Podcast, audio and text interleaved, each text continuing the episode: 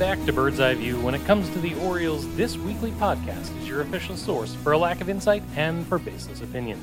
Today is October 10th, 2022, and this is episode 353. My name is Jake English, And I'm Scott Magnus. and on this week's show, we'll wrap up things for the 2022 season. We'll also argue about who won Fantasy Boss this year. And we'll do all that right after we lubricate the show. That's right, it's time for the drink of the week. Scotty, what's on your lips this evening? Jake, it's October, which means it's pumpkin time. So we've got a Dogfish Head Pumpkin Ale um, in your house at this given moment. Ugh. Yeah. Ugh. I- I'll tell you, I started off the evening with a citrus smash. Okay. Grapefruit, Okay. It's no it's no longer summertime. tonic water, Okay. orange vodka. All right. Still still not summertime. This is a summer drink. No, this is an everyday drink. Okay. Moving on, I've been drinking this week a Denizens Brewing Company Animal Hazy IPA. I like that can on there too. It looks like a little bit of uh, where the wild things are. It does it does have that look. It's it's pretty it's okay. It's Okay. pretty good. I I, I would uh so you're saying the art is better than potentially the beer? I would recommend it if if you're looking for just like an everyday beer. Do you know where this brewery is by chance? I don't. Okay, so uh, you're just picking out random art in the beer section and just saying, "Hey, I'm going to buy this." Absolutely. All right. Well, it looks like a cool beer. Um, you said it's IPA, so heavy citrus notes. Yeah, it's it's a juicy hazy IPA. Okay, so it's it's juicy, it's cloudy, it's it's all those good things. But um, yeah, nice little 6.0 percent uh, hazy IPA. What is a denizen? What- It says on the can. What is a denizen? Come visit us at our tap room in Riverdale Park and Silver Spring, Maryland to find out. Hmm. So I would call this local-ish. Let's say we're in Red Sox territory. Oh, yuck. if you'd like to see what we are drinking on a daily, weekly, or by minute during the baseball season, come find us on Untappd. I'm at Jake E4025. I'm at MAGN 8606. And with that, let's go ahead and check out the Met. no, No, I do not care who's hurt and who's not. Uh, we got plenty of time. we got plenty of time. Just pray for John Means to have a miraculous recovery this off season. Absolutely. And with that, we are going to go to this week on the Twitters and look at things 280 characters at a time. And I'd like to start with a tweet that comes to us from Kevin Brown.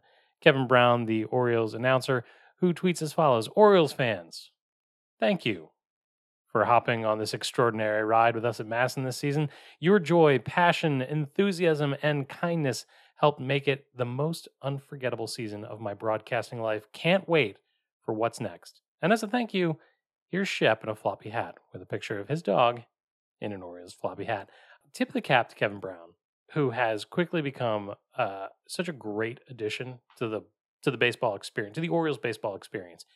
I really like Kevin Brown, his his personality, the way he calls a game, what he brings to not only baseball when we're losing, but it was really great to see what he brings to baseball when we're winning. Yep. I hope that Kevin Brown is around for a long time. All right, so I've got a question for you as a Kevin fan- Brown fanboy. Okay. Do you prefer to see Kevin paired with Palmer or Ben McDonald? Yes.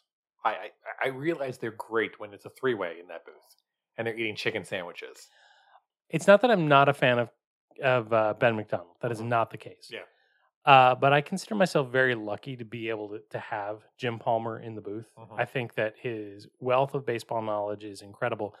I think that the relationship between Kevin and Jim has developed to the point where, and and Kevin has said this that Palmer is very generous Mhm. with Kevin Brown, and you know treats him as a broadcasting partner, and that has really flourished and developed in a in an interesting way Yep. to me.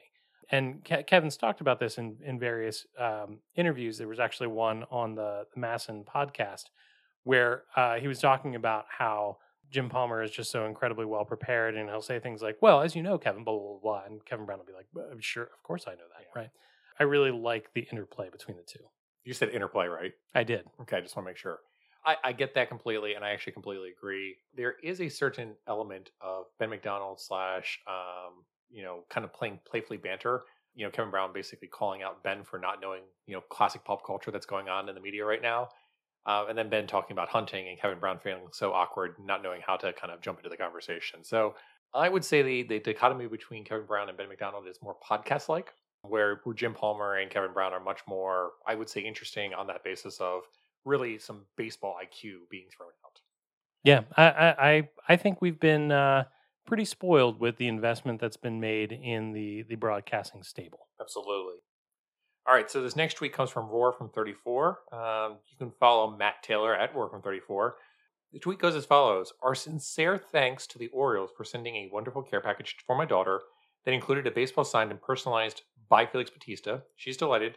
Thanks also to Orioles Twitter for spreading the word about the, her Felix story. And for those that don't know, Matt's daughter wrote this great story in terms of how Felix Bautista uh, was this dominant pitcher. He has, you know, this pitch that can get out anybody, and he gets to the Hall of Fame. Now, I don't think Felix Bautista is going to get to the Hall of Fame. I'm sorry, Matt. I'm going to have to, you know, pull the stats up and correct your daughter. Is the best way to put it. Scotty, my, my money is on her. I, I mean, that's fine, but like, this is the kind of Jim Hunter Orioles glass analysis that I would expect from someone in Nashville. I'm glad that um, you know there's a good story here. I'm glad that there was a happy ending in terms of um, the Orioles reaching out and sending a care package. Um, this is the kind of stuff that you like to see. Is the best way to put it. It's something the team didn't have to do, and something that they did, and uh, love it. Love to see it happen. Our next tweet comes to us from Roch Kubatko, who of course tweets at MASN Roch. Jorge Mateo and Cedric Mullins are the first pair of teammates to finish first and second in their league in stolen bases since 1992, and the first in the American League since 1971. It's never happened for the hashtag Orioles. I love it. It's pretty cool. Yeah. Both those players are fun to watch. Yep. And it's a nice reminder that, hey, this wasn't just me generating that excitement. This wasn't just me enjoying what I got. This was a legitimately good thing I got to see. Yep, and completely different baseball than what we've been accustomed to over the past decade. Uh, next week comes from MLB Pipeline. Um, they cover you know MLB specific prospects that are going on. And folks, baseball is not quite over yet for the Orioles. We've got prospects available in the Arizona Fall League. Um, and this tweet goes as follows: Heston Kjerstad deep into the Arizona night. The number nine Orioles prospect sends one an estimated 424 feet away in the MLB Arizona Fall League. Pretty cool. Kjerstad's actually been pretty, doing pretty nice with, with based off the numbers that I have seen coming from him. So um, that's a good sign. It's a good sign. Yeah, and it's also just a great sign to see that this guy's baseball story is continuing and that it's continuing so well. Yeah, absolutely. All right, our next tweet comes from the Baltimore Orioles themselves. They, of course, tweet at Orioles. This tweet, October 9th, 2022, simply reads Hi, we miss you. Hmm, That- say there's few things that can cut deep into Jake English's heart, and that that makes is me one of them. sad. That makes me so very, so very sad. Is it me you're looking for? Hi, Orioles. I miss you too. Come back soon. I mean, think about it this way, Jake. It's only like six months until opening day. You shut your mouth. All right, I'm going to recover from that dagger to the heart. When we come back, let's go around the bases.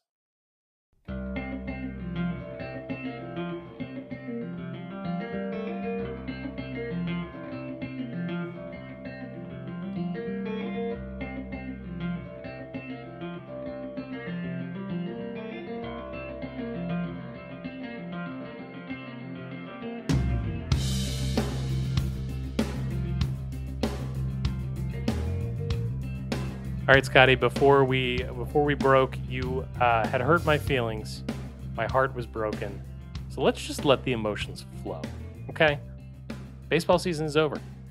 The Orioles 2022 campaign has come to an end. Game 162 has come and gone, and there were no playoffs to be had. But now that it's over, Scotty, how do you feel about the 2022 season? All right. So I think everyone knows the obvious answer, but I'm going to put this in perspective. You know, the Orioles being as bad as they, as they have been for the past few years, we get to the end of the season, and I'm like, I almost need a break from baseball in order to, you know, you know, rehab, rehabilitate, and get myself ready for the next season.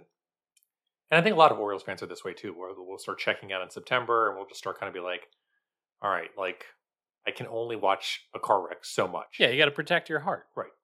This is the kind of season in terms of, you know, an overperformance, but also a look forward to the future that you say to yourself, I want baseball season to start next week.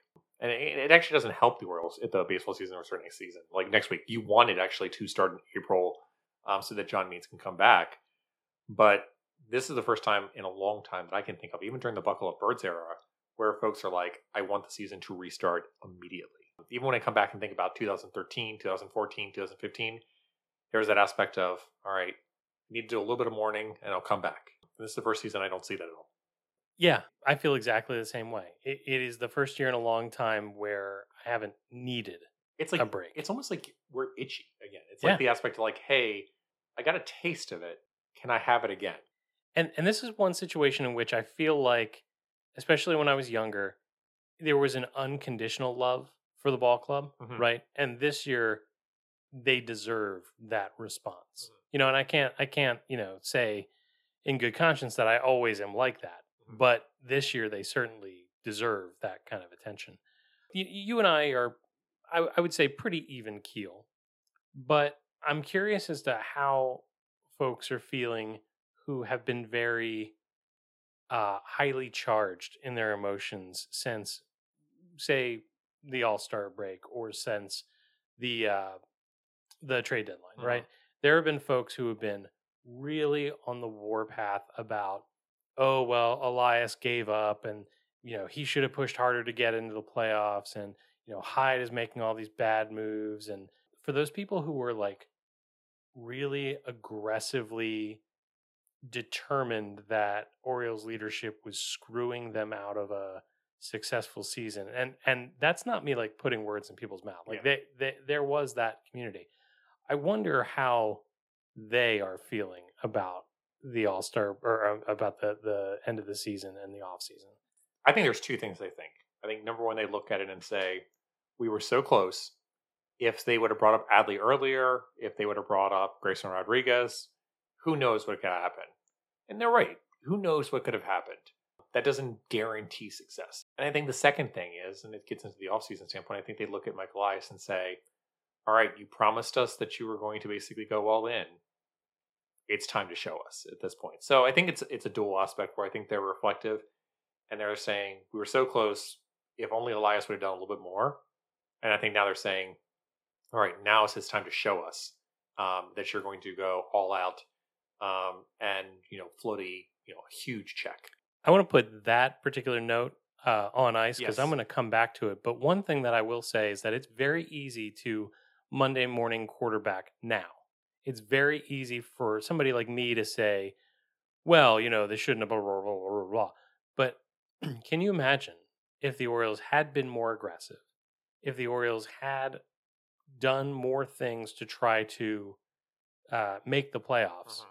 And if they had had the kind of reception of the playoffs the way the teams that got bounced out in the first round did. Yeah, I mean, I, I think that you know, as a Baltimore sports fan, we can look at this and just say, you know, it's within everyone's heart to know that you know um, we should not maybe be as aggressive and not uh, go on fourth and two and just take the points is the best way to put it.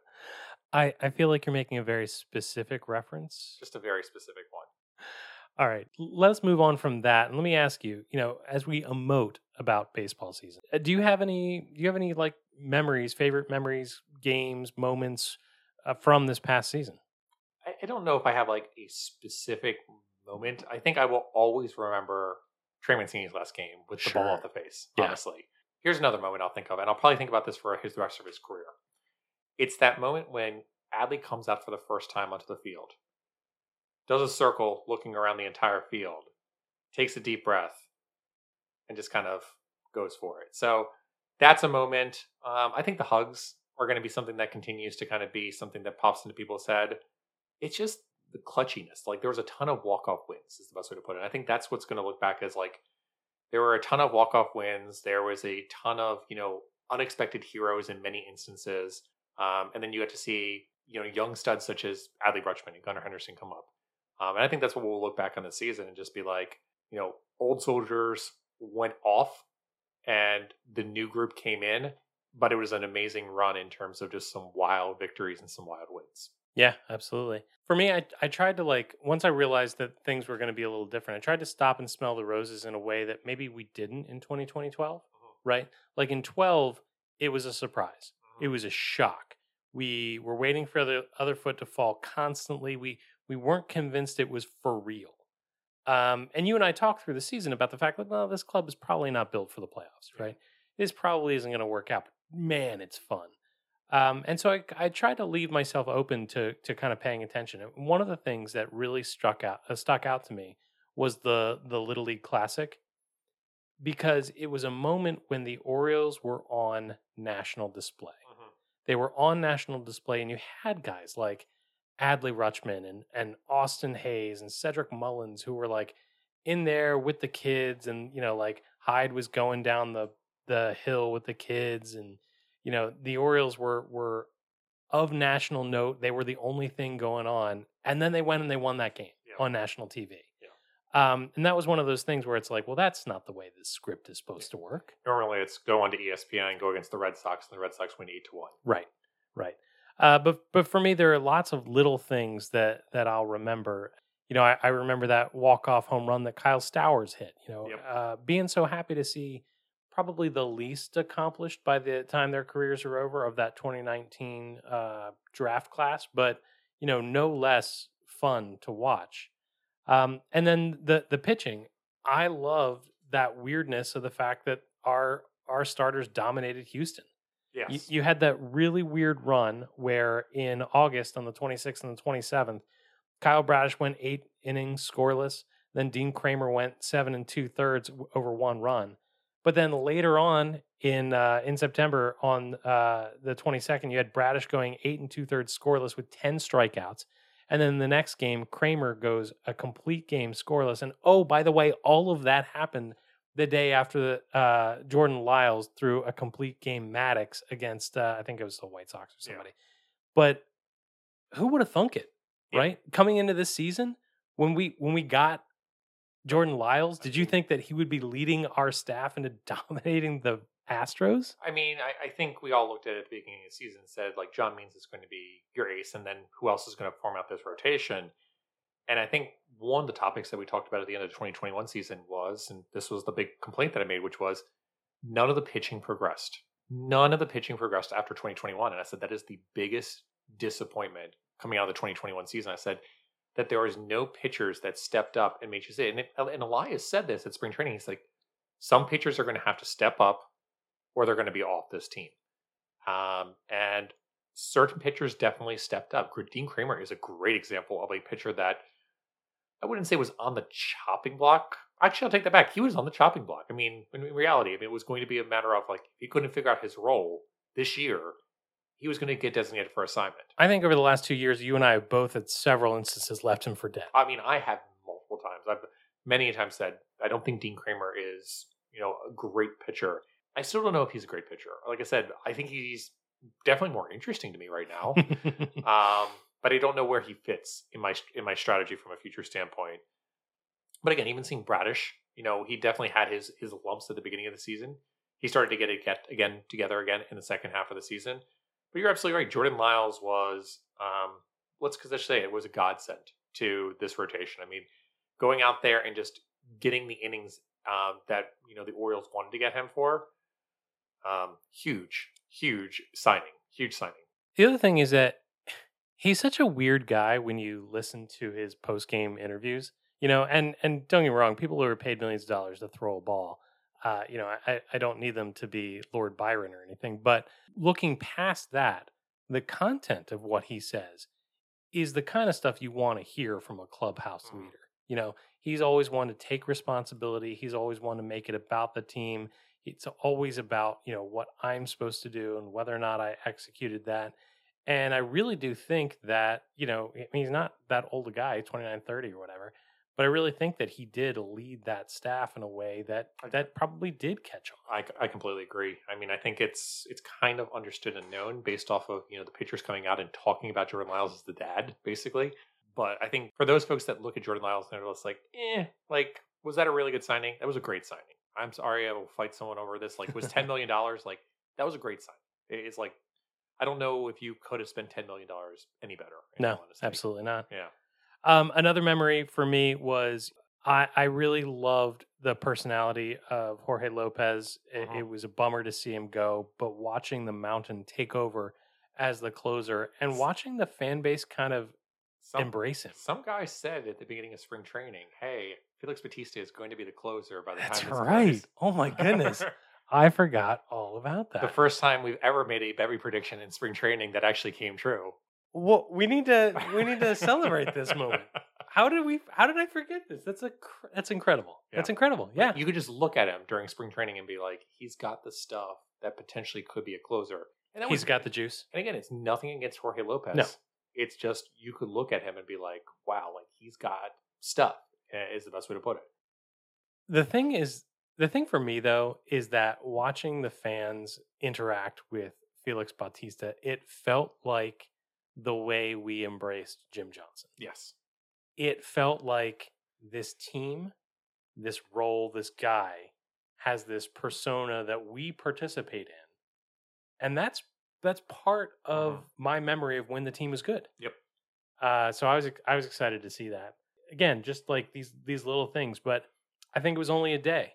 But there was a day during this season when the Orioles were, you know, if the if the season ended today, the following teams would be in the playoffs.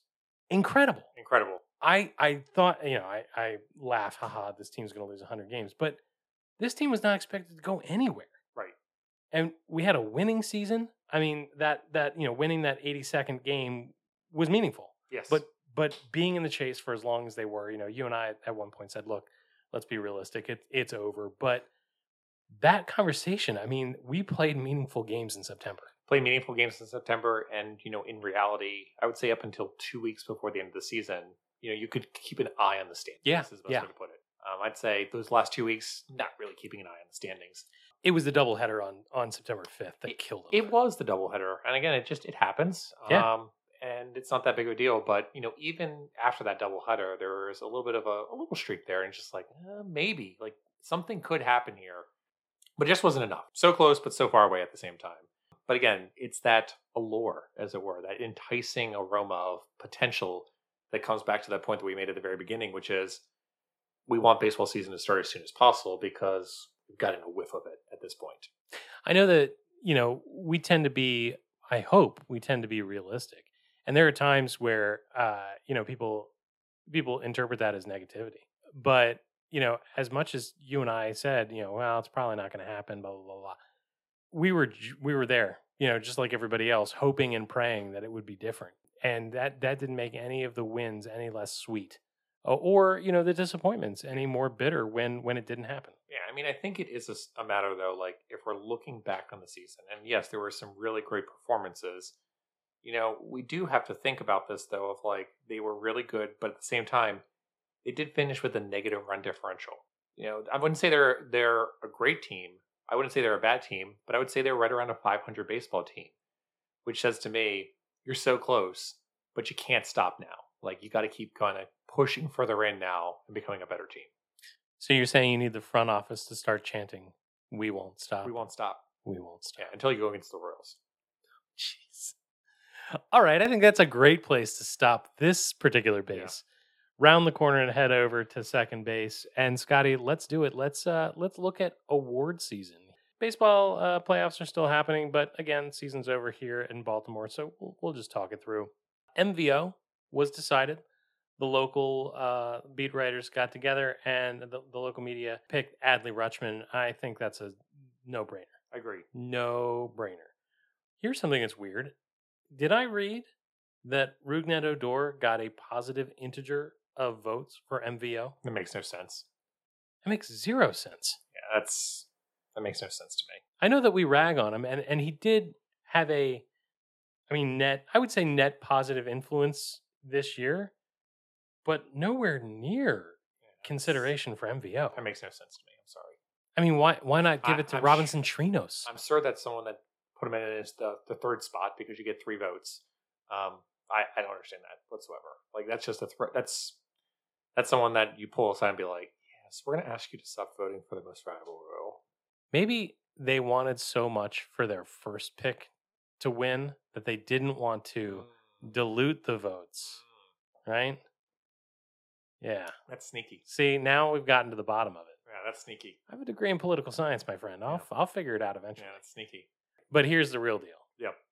Adley Rutschman. Yep. Most valuable Oriole. Yep. Is he a legitimate AL Rookie of the Year candidate? Of course. Okay. I'm No gonna- question. I'm going to need you to uh, need you to take off your headphones. Okay. I'm going to need you to put on this tinfoil hat. Okay. My next question to you is this, Yep. Orioles fan. Is there any chance that Major League Baseball and its affiliated media will ever let a Baltimore Oriole win a national award? Yes. You think Adley Rutschman is going to be a Rookie of the Year this year? No. Great season. Yes. Absolutely great season. Uh, and I would say he is right there, back to back with Julio Rodriguez. But Julio Rodriguez is my AL Rookie of the Year. Sorry. Agreed. Yeah, absolutely. If this had been another year, maybe Adley Rutschman would have uh, what it would take. I would say that if Adley would have started the season with the Baltimore Orioles, I think there would have been a really good chance for him to be Rookie of the Year this year. Um, the fact that he didn't start the season with the Orioles, again, coming off that injury, um, and the Orioles kind of taking it easy with him, he made a momentous comeback through the season. But again, I've been looking at Julio Rodriguez playing the entire season and then also getting the Mariners into the playoffs, he's my AL, AL Rookie of the Year.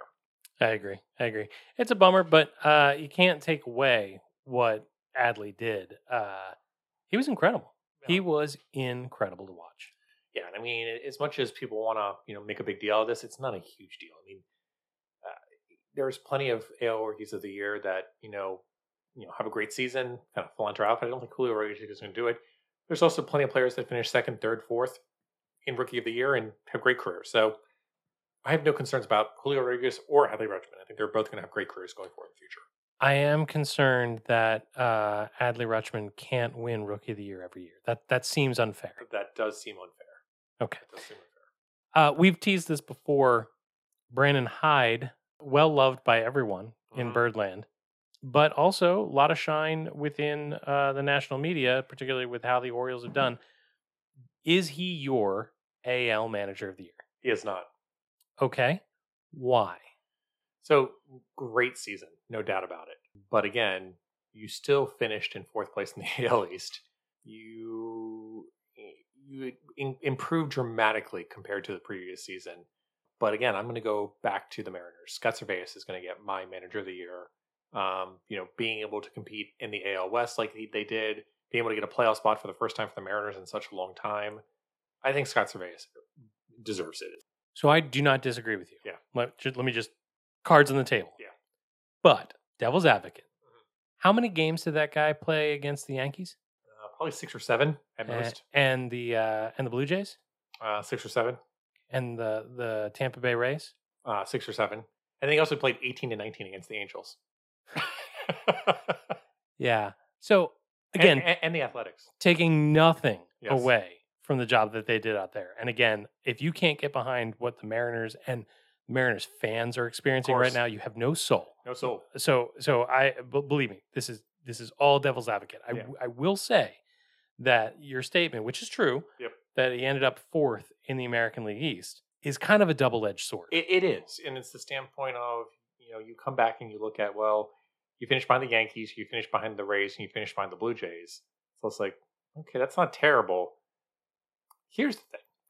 If the Orioles would have got to a playoff spot, Brandon Hyde's my 100% AL manager of the year. I will fight anybody in the, in the media including Chris Davis in the dugout. Absolutely, there's no question about it. I'm going to launch myself into him as a curveball so he misses me. But Brandon Hyde came so close, but he's just not quite there. And I'll tell you, I think the thing that we are guilty of here is that we are taking it as in his entire body of work, right? And Michael Elias said that as much in in the the uh, end of season press conference where he said, you know, this is really about the last four years, and that's not what the Manager of the Year award is about. I'll I'll tell you also the the guy up in uh, Toronto whose name escapes me, uh, taking over as an interim manager, uh, the way he did, Mhm. and and you know having his club play the way it did, you got to give consideration up there too, because that that is a heck of a job. That was a really would be John, that was a John Schneider. John Schneider. Thank Yeah. you. I, I this is terrible, but every time I see him, all I can think is uh, DJ Stewart. Yeah. I I'm sure DJ Stewart is managing that team. Uh, but I no, I think he did a great job, uh, particularly getting such a uh, close look at his club. and again, I will come back to the Brandon Hyde standpoint of we are probably Brandon Hyde's harshest critics in Baltimore. It'll be very interesting to see does the national media look at it and say, who would have thought, just like you said, who would have thought the Baltimore Orioles could have been in playoff contention? Um, and in essence, look at the story as opposed to the decisions that were made on a day in day basis. Yeah, and and you know the expectation versus reality. You know, it's probably if that happens and Brandon Hyde wins Manager of the Year and the Orioles get an award from the national media, does Buster Olney commit suicide onto like a katana blade? no, but they must make him hand Hand over. over. He- he has to be part of that ceremony. Yeah. Yeah. All right, let's round second. Let's head into third base. And at third, I mean, we've teed it up at this point, but I want to talk about friends and foes being bounced out of the AL wild card round. Yeah. First and foremost, what do you think about the new format with the uh, playoffs, the extended playoffs? Can I be honest? Yeah. I wasn't a fan actually. All right, what what didn't work for you? I I I mean I, it's it's heartbreaking as Orioles fans we know this. I like the anxiety and the stress of the one game series. I love to hear you say that because I I think the beauty of that one game uh, play in was a recreation of that 163 game between the uh, the uh, Twins and was it the was it Cleveland? I don't remember Yeah. which, but there was a there was a game between uh, AL Central teams where you know they had to play a, another game to decide who was going to go to the playoffs, and it was so exciting. And I think that was part of what drove baseball to that format. And I agree. I, I think that a three game series where it is, you know, more, you know, whatever. I, I get that that uh, you know chance plays less of a role, but yeah, I, I I miss the one game. It's not gonna be for a while, but I would actually like to see them go back to the one game. I think it makes a lot of sense, um, and really drives people to try to get that first or second spot. Doesn't make anybody more money. No, it does not make anybody more money. So we we talked about friends and foes. Let's let's start with the Mets. Mets pods. That was a tough series for me to care about one way or the other because there was a lot of post or, or former Oriole love on both sides. There was um, connections on both sides. You got the Padres with Flaherty, Machado, got Jones, Jones on there too. Yeah, Kirby. Kirby. Yeah, and then you've got you know Buck over in the other booth as well. At the same time, I'm looking at it. I'm like, it's New York.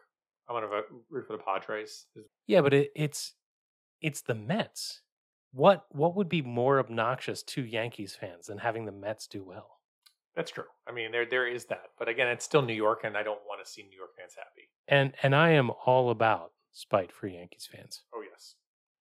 Um, but yeah, weird series. We also we had Eargate on on, on, on game three. Yeah, what was th- that? Was so weird. Hi- His was ear was glistening. That was Buck just trying to disrupt routine. I mean, his betters were not even coming close. Um, Yeah. I did find it interesting that I would say certain individuals that are not super statistically inclined were making a bigger deal out of numbers than they needed to be. Um, and I'm looking at Jayson Stark and I'm looking at Steve Molesky. They're like, well, like his spin rate's up slightly. And I'm like, it's 100 rotations per minute. Like, it's nothing. Like, it literally is nothing.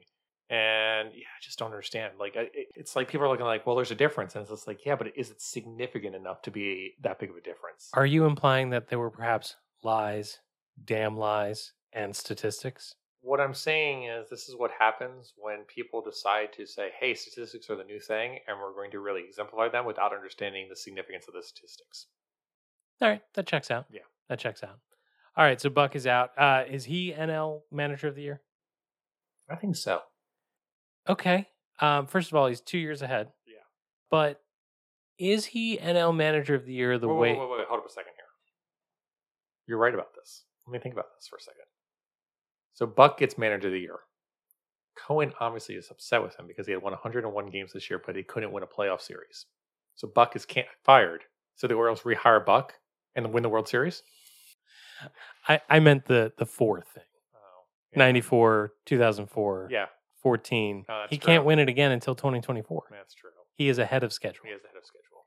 But you mentioned that they they won 101 what 101 101 games and uh and didn't didn't advance, but they also like fell apart. Oh, they fell apart. They had a commanding lead. Yeah, I mean the Braves just absolutely, you know, skyrocketed. I mean the Braves were one of the better teams in all Major League Baseball in the second half. So like, let's ignore, you know, the Mets falling apart, and let's just focus on the aspect of the Dodgers and the Braves were two of the best teams in Major League Baseball for the second half of the year. Absolutely. But but uh if you have the highest payroll in baseball, as the Mets did, Mhm. and you're in the driver's seat, Mm-hmm. I don't know how that happens. And and again, I love Buck, and I'm not saying he's not the manager of the year, but that that's the counter argument I say. Yeah, and there's a lot of questionable decisions that were made by Buck in that playoff series. Like why didn't he pitch Britain? more like the whole Edwin Diaz aspect. Like once you went up six to one on Saturday evening, like why did you bring in Diaz back out for another game? Now, it didn't matter as it relates to game three, but if that would have been a one run game and Diaz would have been, you know, gassed a little bit, oh buddy. Also, there was nothing more depressing, I think, to Mets fans than seeing Edwin Diaz come out in the seventh inning in game three, be like, all right, at least we get to hear the trumpets one more time. Yay. Yeah. For series I care about even more. Yeah. Uh the Rays and the Guardians. Nope, I still don't care about this series either. I, I will tell you, I don't have the um I don't have the hatred for the Rays that I do for the other teams in the division. I don't have the hatred for the Rays, but this was a nothing series to me. Yeah. Like there was nothing that happened. And I know there was the long extra innings game on Saturday. That was a terrible game. I It was a terrible game. I was excited about that. It was a terrible game. Like the batters at the plate were absolutely garbage. I was really hoping that we would get to the situation where they had to start using position players, where you would have starters for future. Like I was thinking to myself, this game is going to screw up somebody's playoff. Yeah. How exciting! Yeah. That for me, that was that was the draw. I Yeah, did. I wanted chaos. chaos. But yeah, it's a terrible. aspect. So I mean, I, I don't feel bad for the Rays. Um, No. it just is what it is. Like they weren't good, and they just kind of, kind of, you know, just meandered along enough to basically, you know, get into the playoffs. Um, I thought the Guardians were going to win that series, um, and the Guardians did what they always do, which is score very few runs and still manage to win games. All right, we're there. Yes, The Blue Jays, such a great series. delicious, Such a great series. delicious justice. It's satisfying on a number of levels. I, I will say that there was part of me that was reminiscent of um, the 2016 wild card Mm. and uh, and was satisfied with the result this year. Yeah. I mean, you think about that comeback, uh, and you think about the Mariners. I mean, it's just uh, it's just a really impressive comeback. First of all, from the Mariners, um, you know, seven run deficit coming back from it. I don't know what else to say. I mean, if you if you don't get geeked out about that as a as a as a baseball fan, and like you mentioned, Jake, if you can't get geeked out at watching the Mariners fans lose their minds, Oh yeah, um, I don't know what I don't know what I can tell you. Like that's just that's what baseball's for is to kind of have those moments. this team hasn't made the playoffs in what 21 years. Yeah. yeah. Get behind this team. That's it was a great series. Um, Have the Mariners ever won a World Series? No. Get behind this team. Yeah. So great, great, great, great series. Um, and it was great to see uh, Blue Jays fans so upset, so angry, and just start questioning, you know, what the future holds for the Blue Jays. It's possible thinking back to some of my uh, twitter experience this year that uh, the blue jays were not for real And see what you did there. yeah And see what you did there. Yeah. there were a lot of blue jays fans that were um, vocal Vocal. at the end of this year that were uh, i would say aggressive Mhm. and uh, i really hope that they enjoyed this series Enjoy the winter. yeah absolutely Yeah. All right well let's round third let's head into home plate and that is the off season and scotty we we've talked about this a little bit what are we going to do what are we going to do here mike elias has said it's liftoff Lift off. mike elias has said this team is What you know what that means? no Then they moved to Nashville. stop it. Lift off. What? What else could it mean? the mayflower vans are parked They're not moving. Or even better, maybe liftoff is the password to the Astros database. Maybe Elias and Mejdal are going to go in there and steal some information.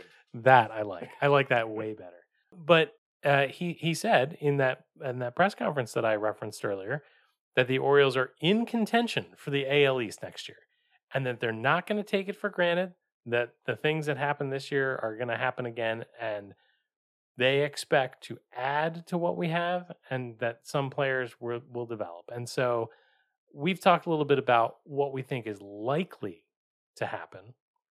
But I, you and I chatted this week, and I and I said, hey, let's talk on the show about what it would take to have a successful 2023. And then you gobsmacked me. Gobsmacked you. You you left me in awe with a simple question, and your question was, What would you consider to be success for 2023?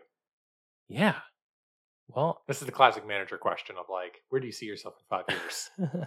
I think a, a successful 2023 is competing for the playoffs Mhm. in a way that doesn't wreck the overall viability of the franchise for competing in the extended window.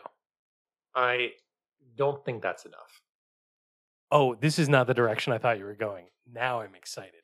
I thought I thought you were going to tell me that something else was success. What do you what do you think success is? I think the only aspect from a success standpoint is playoff next year. okay. I'm now I'm very excited about this conversation. and that does not, I mean, I agree with Michael Elias that you should go out and try to win the division. But my goal would be I want to finish in the number two or number three spot in the AL East. Yeah, because that's going to do it. That that's the thing with this expanded playoff format. You Right. you look at how, and it's not like the Orioles finished a game out, but you look at how close we were. And I, and I come back to the standpoint of I do think it's enough based off of other teams in various other divisions. And you've already mentioned it earlier of we are no longer going to have the weighted schedule next year to the degree. the Yeah, best way to yeah, yeah. I mean, we're going to still have a, a slightly heavier weighted uh, to the AL East, but I think we go to what eleven games or twelve games. or Yeah, something like that? So we're going to lose seven games against the Red Sox. We're going to lose seven games against you know the Yankees. We're going to lose seven games against the Rays. No, no, no. Those are those are wins, Scott. Okay, those are wins. So I mean, it just seems like it's it's it's going to balance itself out. But again, I look at this and I say, you know, based off of what we did this year, you flirted with playoff, and you flirted it with it to mid September. So I'm ready. Is it swipe left or swipe right? I'm an old man at this point. yes, Yeah, and just say it's time to go for a playoff spot. I love this. I love again, to hear it. I come back to this point again. What I said back when we were rebuilding in 2000, you know, oh, uh, what is it? 2018, I think it was. And I said the Orioles are going to take five years, and then they're going to be competing for a playoff spot. And it looks like we're. I mean, we competed with the playoff spot honestly this year, but I think 2023 was the year I was just like, that's when all the chips have to start getting pushed in in order to basically make it happen. I wish I was competent enough to go back and, and search that kind of crap, but you you did that. I do recall sitting in SD Studios and you saying 2023 is the year Yeah. that that these things are going to happen. Okay, so now I love it. I love hearing that the expectation is playoffs or bust, and and I love that the the expectation has been raised. Yeah. right. That's what this season was was Yeah. in service of. and again, I, I come back to the previous point that I made a few minutes ago, which is the Orioles can't just go into next season and just you know, say, hey, we're going to sign one or two players and we're going to go from being a 78 to 82 win team to, in reality, I think you need to be an 89 win team. That's seven wins. So you've got to make some significant upgrades and you're going to have to make some really tough choices of saying, is this the player that I want in that position? And I think there's going to be players like Jorge Mateo, which I love Jorge Mateo, and he had a great season. He had a three war season, but the question has to be raised. Do you think Jorge Mateo is going to have another three to four war season next year? Do you think he's going to progress? Or is his you know services best rendered in another role on this team going forward? Okay, Those are tough decisions. the the other thing I will say, uh, cosign, agree all with all of that. The other thing that I will say about hard decisions is that the Orioles' success has been ha, has been contingent on the best case scenario working out for them. Mhm. And if the Orioles are going to get those seven wins better, Yep. I think that they need to be overly sure. Oh, absolutely. And what that means is that some guys are not going to get the opportunity to play at the major league level for the entire season the way that in years past Right. this past year's performance would have entitled them to. Yep. And and we'll get in specifics as to what I mean by that in a little bit, but we have led with our hearts because the Orioles play has has allowed that. Mhm. Playing with your heart doesn't build a winning franchise and the Orioles are going to have to make decisions that are going to ensure that they can withstand a long season. No, I agree. They're going to have to make tough decisions, and they're going to have to, you know, come back to the Duquette era. And again, I'm not a huge fan of Duquette, but the one thing that he did a really good job was he did a really good job of minimizing negative war players. And again, if we're talking about negative war players, I'm going to come with one vote Rougned Odor, who yes had some big moments, but on a whole was a negative player. One vote. I like it. All right. I, I'm going to put cards on the table here. Okay.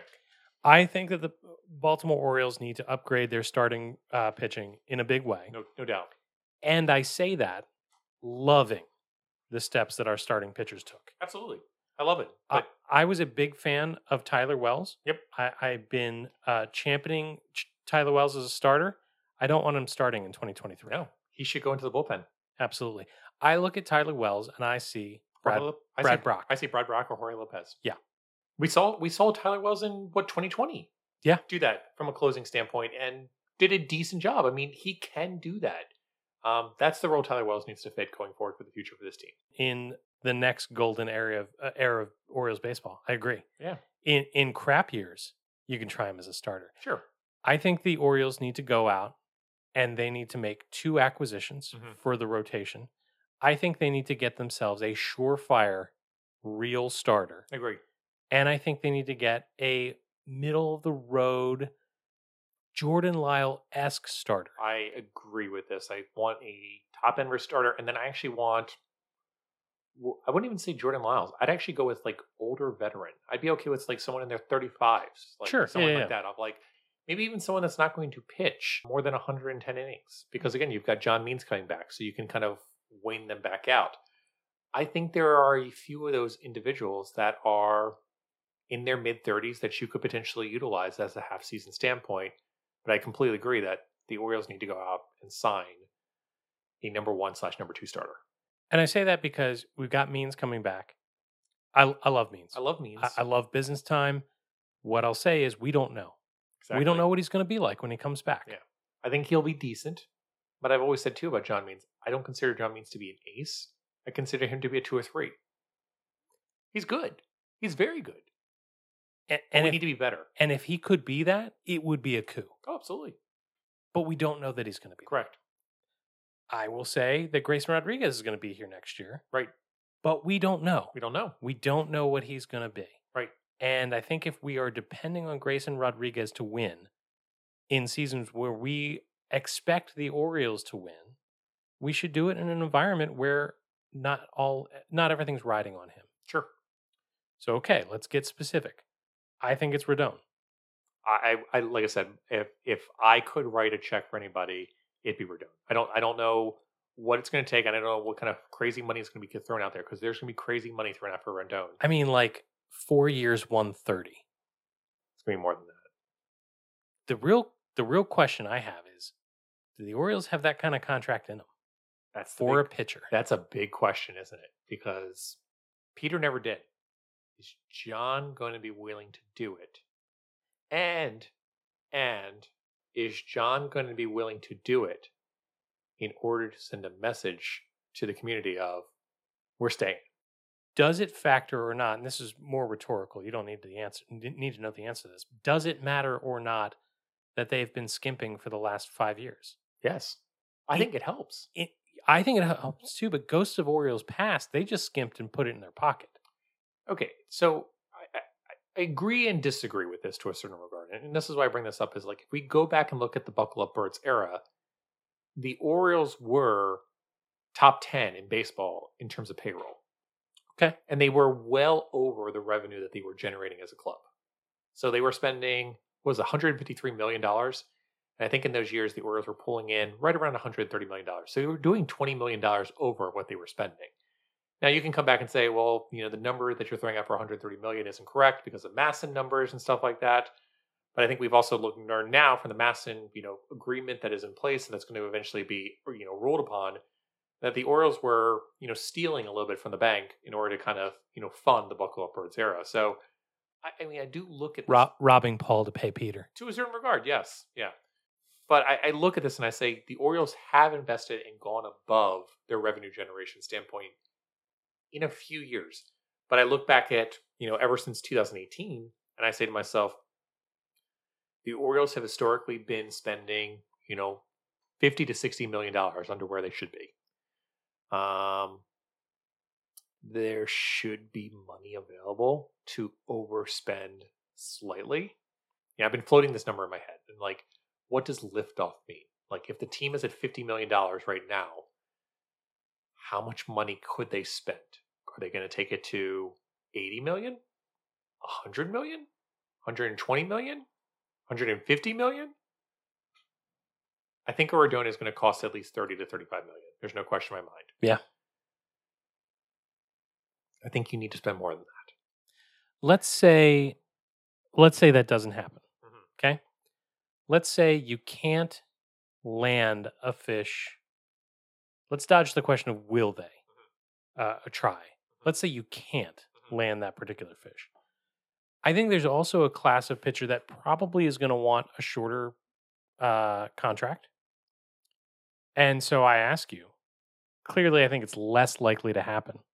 What about a Justin Verlander? I would love someone like a Verlander or someone like that. Um, I just don't think it's going to happen. Why would Verlander leave Houston?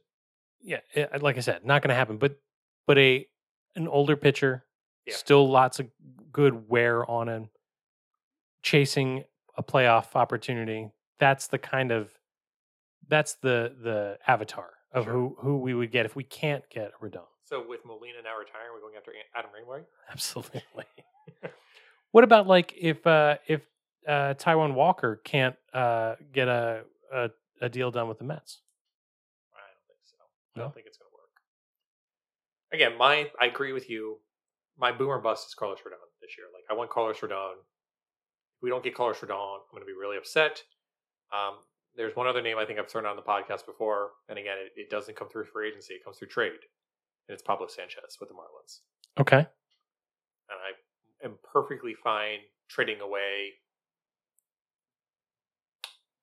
DL Hall and maybe a Jordan Westburg for Pablo Sanchez.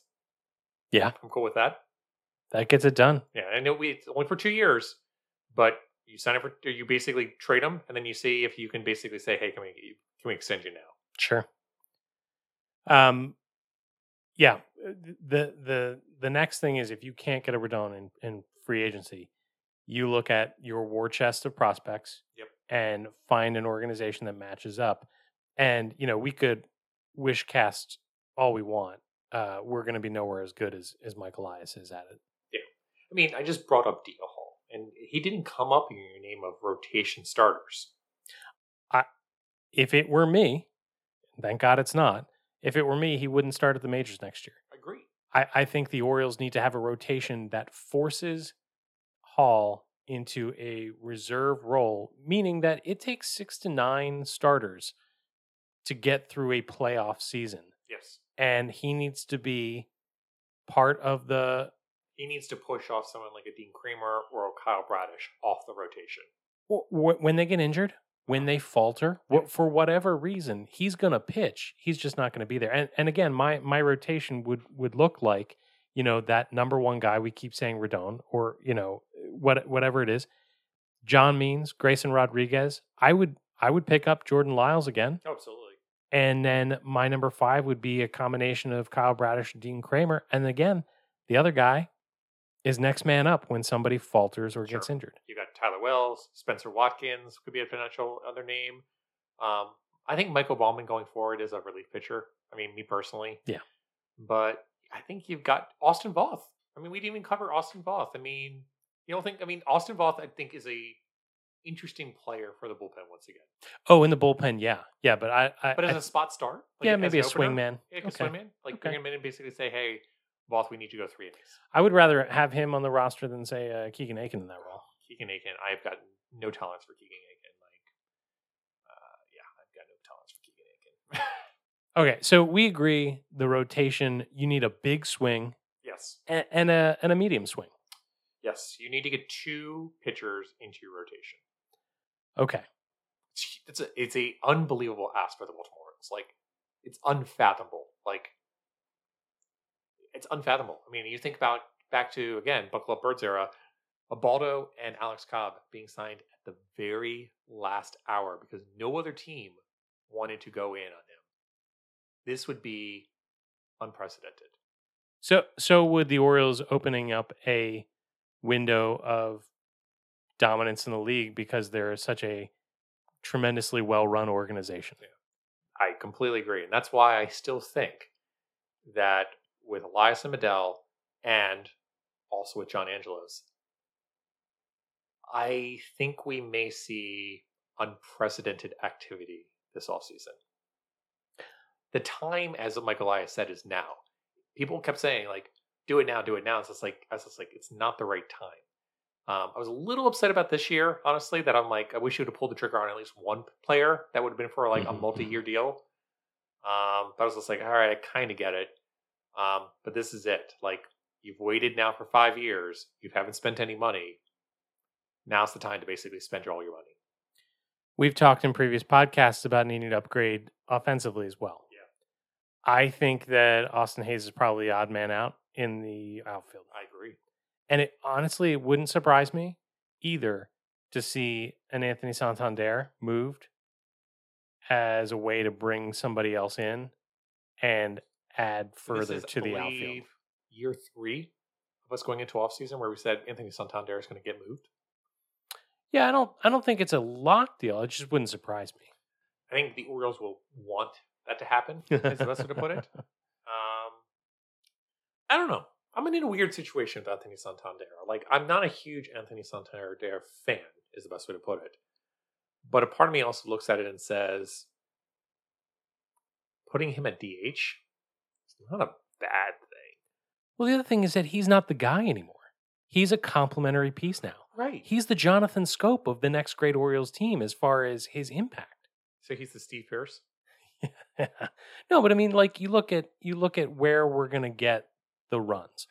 It's not dependent on Anthony Santander anymore. I, I agree with that, but I still think it's nice to have someone like Santander that hits 30 plus home runs. Sure, no, absolutely. You get no argument for. I'm much. I'm just much more uh, comfortable with keeping him Yeah. in that role than you know the primary as So I think for been. arbitration, I think they threw out a number today that he was around like 7.6 million or something like that. Write the check. I, I, I, think, think, that's worth it. Oh, absolutely. I think That's a no brainer.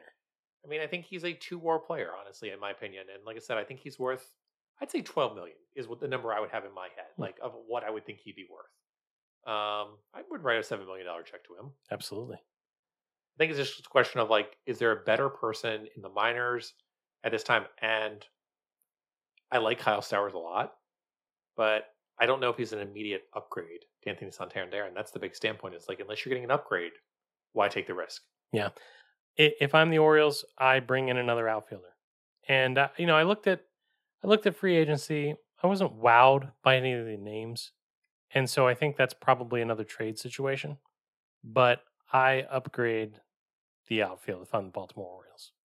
that scares me. I mean, I, agree that Austin Hays probably can't be on the team on a long term basis.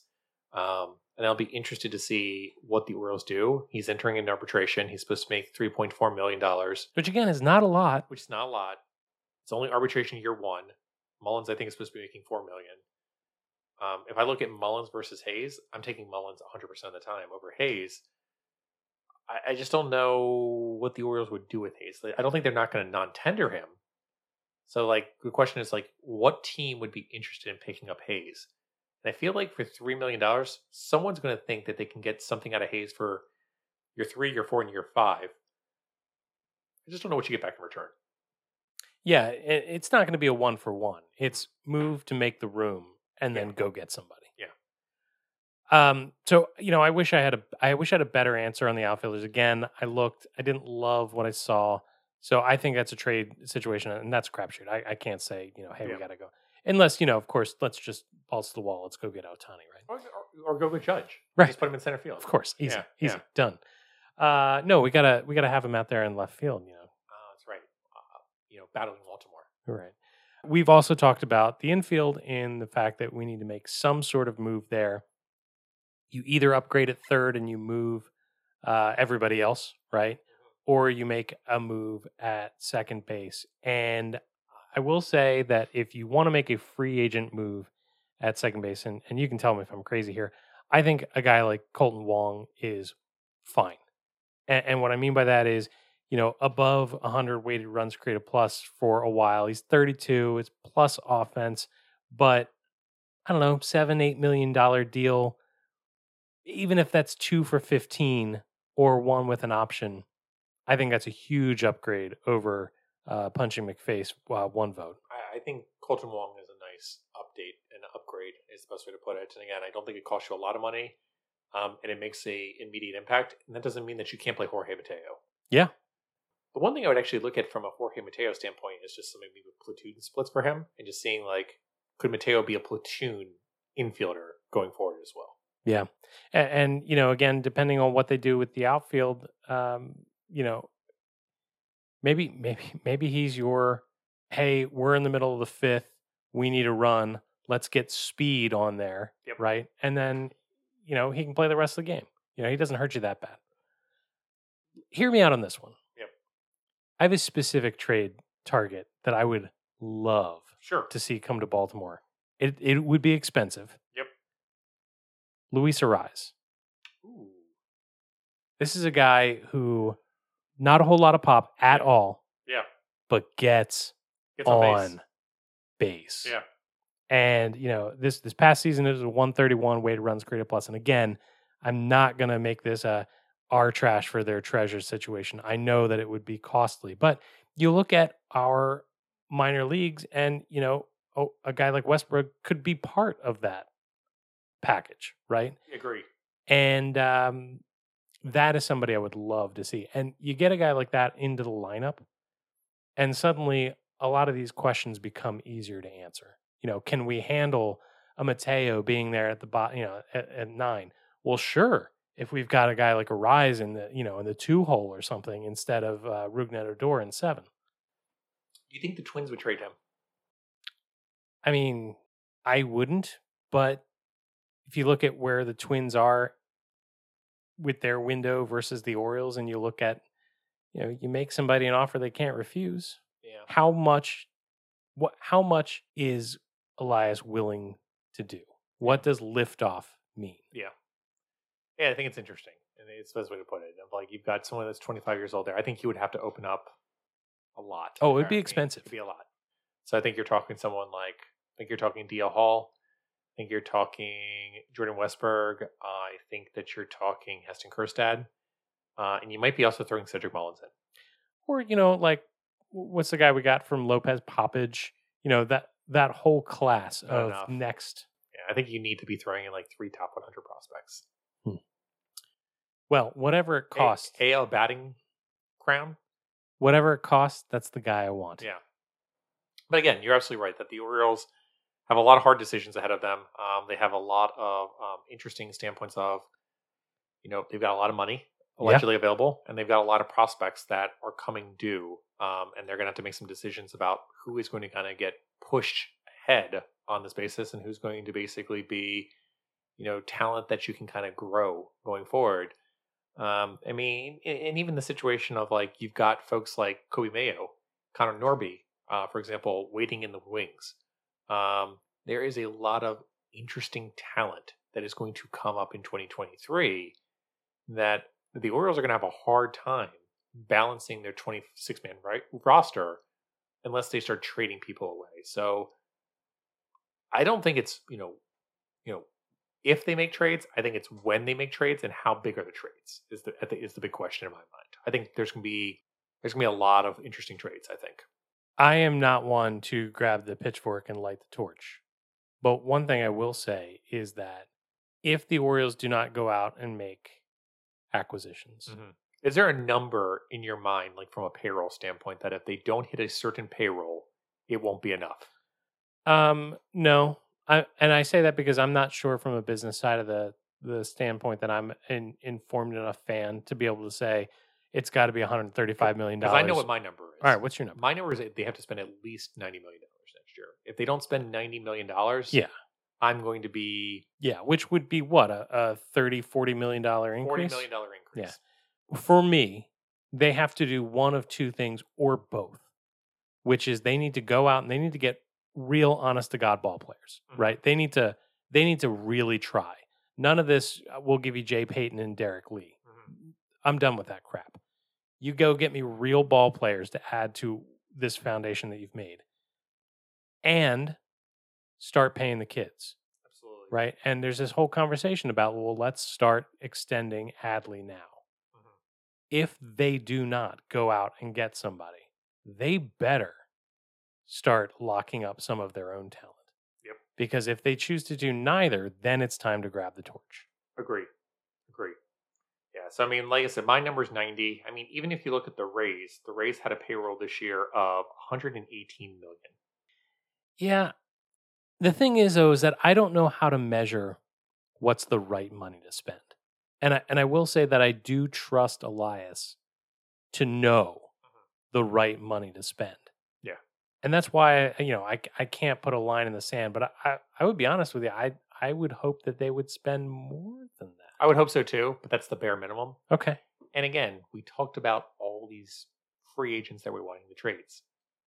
But there's one thing we didn't talk about. And that is the first obligation coming out of this offseason has to be an eight to ten year deal with Adley Rutschman and an eight to ten year deal with Gunnar, Gunnar Henderson. I will say, I mean, yes, I want that. Yes, I want that. I want that. I want that. I want that. But if they go out and spend 130 million dollars on a starter, I will feel more okay with them going to arbitration I with those guys. Feel better. But again, if you do that and you say Adley Rutschman and Gunnar Henderson are now here for the next 10 here, years, yeah. you can plan your entire franchise around them and just say, we now know what our financials look like for the next 10 years. And again, what has Mike Elias said during this whole standpoint? We're not building to compete in a small window. We're building to create a team that can be competitive every single season. They lock up Adley Rutschman and Gunnar Henderson for 10 years, brace yourself but you're looking at a 10 year window where the Orioles could be competitive. From your lips to Michael Elias's ears. Jake, your pants literally just came off. They did. They did indeed. All right. Uh it's lift it's lift off. It's lift off. it's lift off. We'll see what that looks like. Uh it's exciting that we get to care for real about the hot stove season. Do we have to? Oh yeah. We get to. And we haven't gotten we haven't had that opportunity in a long time. I'm legitimately excited. I think how excited Buster Olney's going to see when the Orioles actually go out and spend money. I don't want to think about that. All right, Scotty, let's let's take a break and um as we talk about surprising finishes, we talk about how good it feels to to win. Let's decide who won in Fantasy Boss. Oh,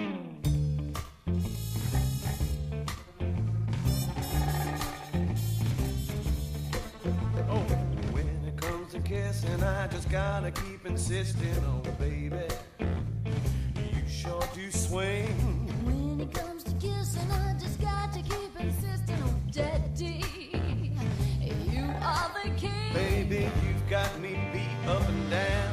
down, inside out and across.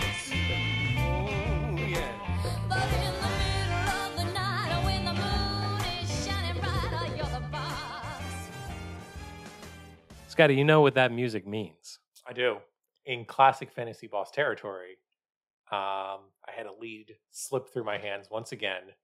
Uh, and Jake English, once again, uh, has one fantasy boss. You're not going to be named NL Manager of the Year, Scotty. Absolutely not. Uh, I will But- say though, I may check your ears later. I will say, I until you arrived this evening uh, to record this episode, thought that I had lost Fantasy Boss. I had written long, elegant, uh, Long, elegant eloquent uh, odes to your Yeah. your victory. And I was told, you won Fantasy Boss. And I said, that surprises me. I'm pretty sure I lost Fantasy Boss. And you're like, no, no, no, you won. And then I looked at the notes and I said, "No, you got this inverse." And you're like, "Well, then I guess I won." I was told This there would is- be no math. This is classic fantasy boss style of like um, little to no knowledge and still managing to pull out victory, It- Nobody wants to win this stupid game. Uh, what did except we- for except for Derek Arnold. except for Derek Arnold. so what did we even talk about? This about? is the Nickelback of segments.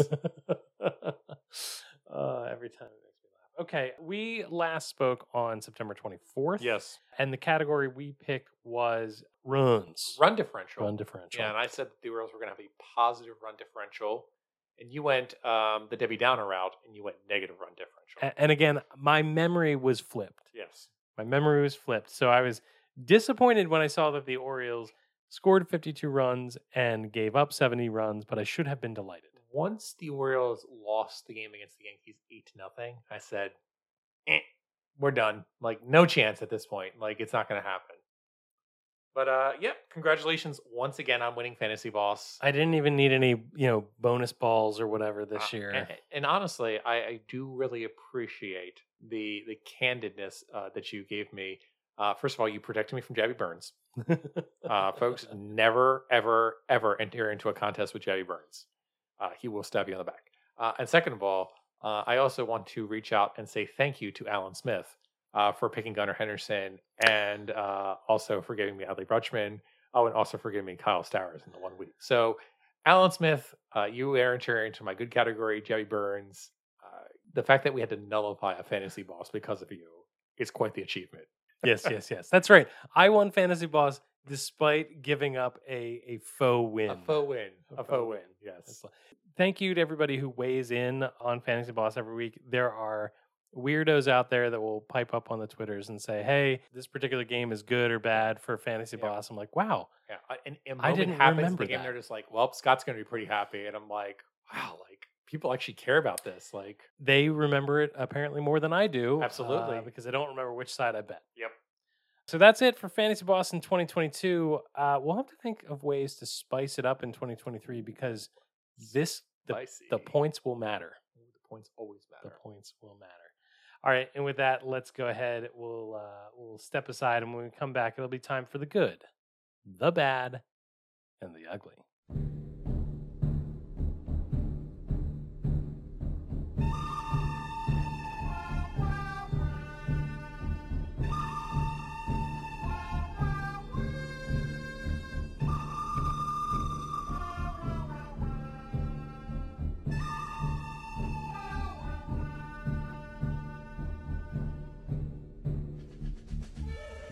Well, the last good, bad, and the ugly of the 2022 season. Let's get into it. Uh, there is so much good that came out of 2022. There is there is so much for Orioles fans to celebrate, so much to be thankful for. Um, and so, if we want to end this season on a positive note, in true bird's eye view style, I, I just want to say how thankful I am, how uh, much I consider myself to be just one of the luckiest fans alive because my team didn't give up the 62nd home run to Aaron Judge. Well, that's because the Orioles pitchers weren't very aggressive against him, and they didn't throw him uh, meatballs right across the middle of the plate. Uh, what is Evan Meek doing these days? Um, I'm pretty sure he's still getting gift baskets from Derek Jeter. I. It's a solid reference. Point to Scott. Uh, I loved the fact that we managed to get out of that unscathed. Take that crap to Texas. Uh, And, and look, I- super, super thrill. yeah, I, I got nothing against Judge. He, he- all, all things created. He, he seems like a nice guy. He hit a lot of home runs in a clean fashion. It's good for baseball. I just didn't want it to be against us. I am so glad that the Baltimore Orioles again did not give up the, the home run, but also that Baltimore prevented him from having even more home runs. It's the only thing that would have been nicer. Have been like, you got stuck at 61, and you're going to be forever enshrined with Roger Maris, so that Roger Maris Jr. can always be like, well, Aaron Judge is not the real home run king. Uh, first of all, I believe you mean create a park. Ah, yes, create a park. And second of all, there would have had to been an asterisk in the record book. Absolutely. Um, so my good for the week is actually going to go to a player that we were talking about earlier. That Oh, know, have we talked about players today? Yeah, that I I actually mentioned maybe he'd be on the trade block, and that's DL Hall. And I think DL Hall deserves a little bit of an accolade for the past you know week or so. Um, in the last 14 days when he was pitching, he pitched in four games, 16.62 Ks per nine, 2.08 walks per nine, good for a zero ERA, a 0.11 FIP, and a 0.45 xFIP. And on the season, DL Hall did not have a great ERA, but let's take a look at his FIP numbers for the entire season 1.65 and an xFIP of 2.84. Who's the idiot saying that he should start in the minors next year? So, I mean, you do have some elevated numbers here because, again, he wasn't in relief appearances. But again, 12.51 Ks per nine for the season, 3.5, 3.95 walks per nine. So, again, I still think he has those control slash command issues. And I still think it actually would be good for him to start in the minors and continue to work that out. But I look at those numbers and I say to myself, someone is going to be super interested in DL Hall this offseason and is going to want to trade for him and try to turn him into an ace pitcher. And I think DL Hall could be an ace pitcher. I just don't know if the Orioles can wait, is the best way to put it. That is such a weird truth. You know what I mean? Yeah. That- That's just a weird, weird situation. Yeah. Uh, I'm I'm delighted. The, the other thing, him being up this year means that he won't be all doughy eyed next year, right? When when it matters, when the lights come on. Uh, my bad for this week is going to go to Jorge Mateo. Uh, he said goodbye to the Orioles season with a 70 weighted runs created plus. Uh, again, this is since uh, September 24th. And I, I know that we don't expect a lot from him offensively, but I would really like to see him in that 80 to 85 territory if we're going to handle, you know, less than average with just stellar defense. Again, he's so exciting when when he's when he's on. Um, he just wasn't on enough at the end of the season. Yeah. You know, my bad is going to go to that last half, the last bit of the season where it seemed like the top of the lineup really struggled. I mean, you had Cedric Mullins not doing great. You had Gunnar Henderson not doing great. You know, Adley had some really nice games there. Um, but like Santander kind of kind of dove off a little bit. Ryan Mountcastle um, did okay, but you know, not great. Um, and it just seemed like the Orioles started to tire out is the best way to describe it at the top of the order. So that's the kind of stuff that I see, and I say to myself, if they had one more big bat in that lineup to pick them up, it'd be a huge deal. Um, and I think back to that 2014 season with Nelson Cruz, and I'm like, yeah, Nelson Cruz didn't make that team, but he helped pick them up in certain key instances. And I think that's what the Orioles need. They need one other bat that's going to bat, you know, at 120, 130 weighted runs created plus to pull them up a little bit further. That that's a team that competed, and you can't take that away from them. They were they were in it until eh, September, but everybody had to be Yep. at ninety five percent. Yep. And the minute they weren't, it started to fall apart. Correct. And and they ran out of gas. And you're hundred percent right. If if they had one or two more guys to go, I think they only need one more bat, honestly. Like I think they're really close. They just need one additional bat up there. I mean, we just saw how much of a difference Adley Rutschman made by coming into the lineup and how much better they got with him being in lineup with that plate discipline. I think if they get one more bat in there, um, between Adley, between Gunnar, between you know Cedric Mullins, I think it makes a huge difference. I think it makes a huge difference. Even shifting Mountcastle down into the sixth spot, huge. I mean, it's gonna be a huge, huge difference. if the margin of error is greater, Mhm. you're gonna have a better experience. Yeah. Period. Yeah, and again, we talked about this entire season of the uh, of the offense of like ups and downs and heavy deviations. I think one more player helps to eliminate some of that heavy deviation that we saw through the entire season. All right, my ugly is going to go to roster choices for game 162. I, you know, I, I'm not privy to any information. I would much rather have seen Jordan Lyles pitch game 162 than uh, Baumann. I would have preferred to see any of the players I care about uh, play rather than than giving you know everybody a, a curtain call. Uh, Sarah and Henry and I went to the uh, single admission doubleheader, which was awesome, great experience. Game one was super fun. Um, and to be honest with you, you know anything we got out of game two was a bonus. But then, you know, looking at the lineup, it was like, wh- why, why am I here? Man, this is, is this this is the swan song we're going with? Right, I don't I don't need to see Tyler Never Nevin ever again, or Jesus Aguilar. And I, I get the fact that you can't catch uh, Adley on both ends of a double header, but have Sure. him DH. Come on, man. Yeah. This is not what we came out to see.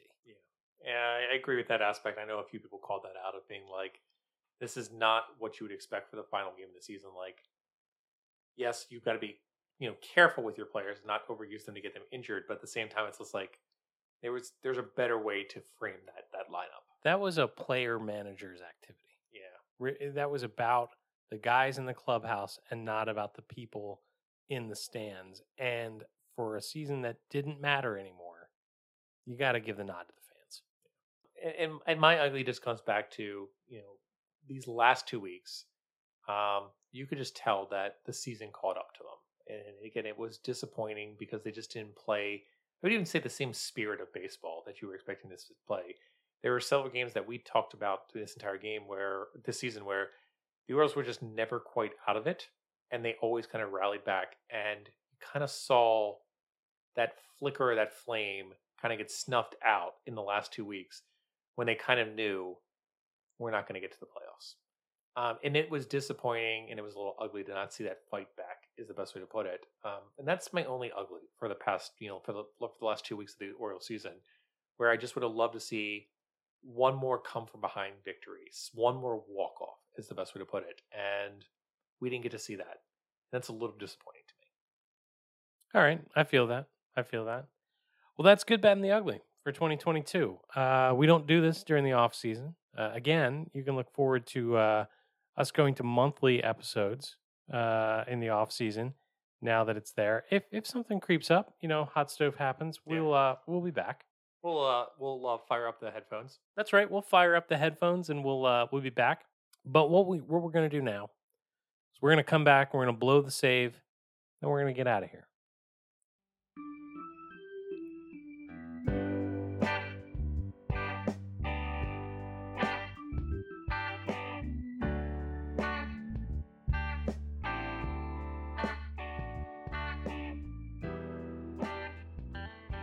All right, as this is the last episode of the regular season for 2022, I think we should probably acknowledge the fact that uh, Scott and I realize that we are perhaps not everybody's cup of tea and that we are at best described as a acquired taste. And so, with that, I just want to thank everybody for listening to this program, for interacting with us the way that you do on Twitter, for coming to say hi at the ballpark. Um, it is truly uh, a privilege and an honor to to be able to hang out with so many great Orioles fans who are passionate about this team um, and who have been so kind enough to uh, to say hi along the way. So we'll see you next month.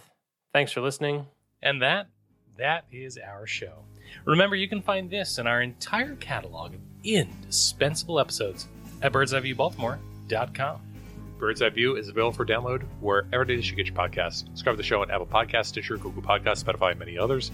Please remember to rate and review the show. We appreciate the feedback and it encourages other people to listen for the first time. Come and get social with us. You can email us at contact at birdseyeviewbaltimore.com. You can find us all over social media. We're on Instagram, we're on Facebook, we're on Snapchat, we're on the Ticks and the Talks, but the best way to get a hold of us is on Twitter, where we tweet at Bird's Eye View, B A L. And with that, Baltimore and beyond, I will bid you all a adieu adieu. Good night, Baltimore. Be safe out there, and let's go O's.